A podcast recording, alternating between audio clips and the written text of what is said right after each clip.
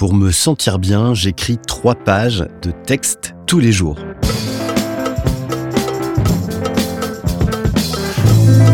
Hello, ici Pierre Dron, ton coach pour devenir remarquable. Aujourd'hui, toi et moi, on va parler de journaling. Le journaling, en quoi ça consiste, pourquoi c'est bien, pourquoi ça va te faire du bien, et surtout comment faire, c'est à toi de jouer.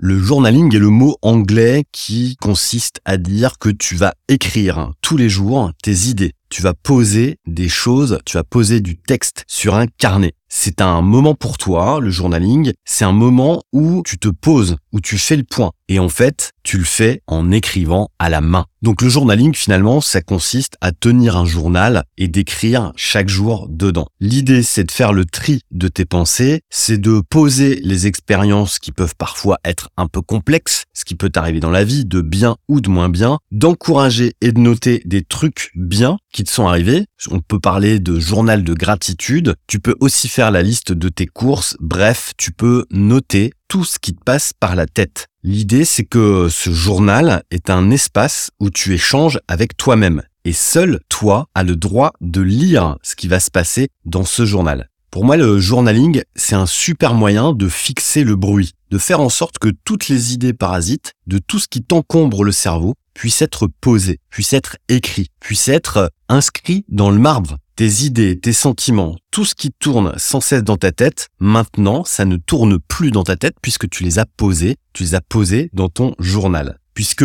à partir du moment où tu l'écris, ça devient concret, ça devient conscient, ça devient réel, ça devient activable, ça devient quelque chose que tu peux relire, que tu peux apprendre, ça devient quelque chose dont tu peux te servir. Pourquoi c'est bien et pourquoi je t'invite à le faire toi aussi, c'est que c'est finalement une sorte de thérapie, une manière d'apprendre comment tu fonctionnes. Tu peux ainsi, en te relisant, repérer certaines patterns ou en tous les cas identifier certains sujets qui sont récurrents, qui te posent souci ou au contraire de voir que certaines choses te font du bien et à ce moment-là, tu peux peut-être te les noter pour les refaire beaucoup plus souvent puisque ça te fait du bien. Pour ça, tu vas tout simplement identifier des sujets récurrents. C'est aussi pour moi un super moyen de poser tes objectifs, de les mettre à plat, de savoir où tu en es à l'instant T, d'avoir un sentiment de qui tu es, de ce que tu fais et de ce que tu as accompli aujourd'hui, demain, après-demain, le mois prochain, l'année prochaine.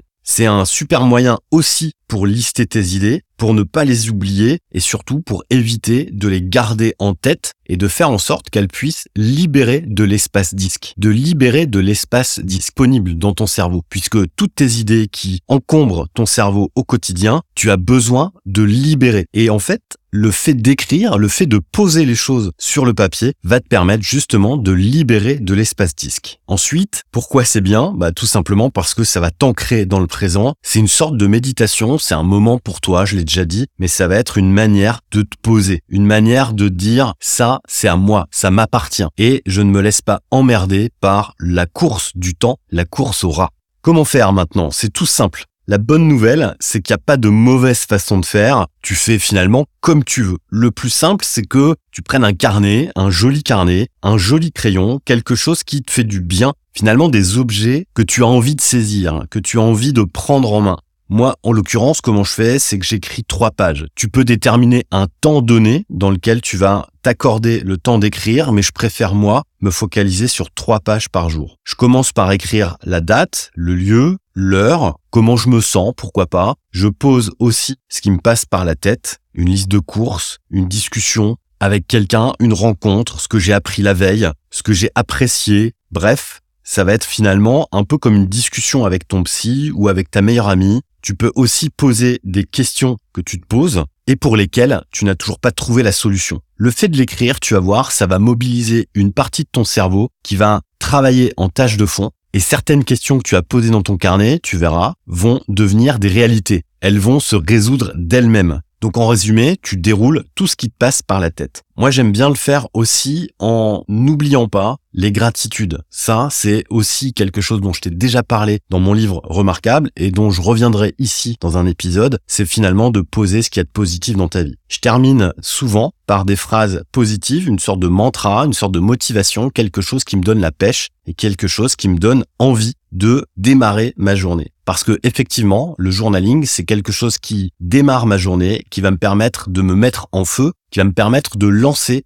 ma journée créative. Bon, et maintenant, pour optimiser ton expérience, bah, je te l'ai déjà dit, mais prends des objets chouettes parce que ça va te donner envie. Et puis, choisis un espace cocooning, un endroit cool où euh, tu as envie de le faire. Ça peut être euh, un espace euh, ouvert avec plein de monde ou au contraire, un espace vraiment fermé dans lequel tu te sens bien. Je t'invite à le faire en prenant par exemple une boisson chaude. Moi j'aime bien aussi, ça me permet de me dire que je vais prendre le temps et que je ne suis pas pressé. Ensuite, tu ne laisses personne le lire. C'est un truc qui t'appartient. Sinon, tu risques de poser des choses dans lesquelles tu pourrais avoir peur du jugement. L'idée ici, c'est vraiment que tout ce qui te passe par la tête, tu l'écris sans aucune obligation de structurer un propos, sans aucune obligation de faire de la grande littérature, vraiment, on s'en fout. L'idée, c'est de poser tes idées. L'idée, c'est de te vider tout ce qui se passe dans ton cerveau et de faire en sorte que tu puisses avoir un ancrage. Évidemment, tu écris tout ça à la main, sinon ça n'a pas de sens. Et franchement, j'ai repris beaucoup de plaisir à réécrire à la main avec des jolis stylos, avec des choses qui me font du bien et j'aime écrire. Et je me suis rendu compte que c'était quelque chose qui était hyper important et qui me manquait à l'heure du tout numérique et ça, c'est vraiment cool. Maintenant, j'espère que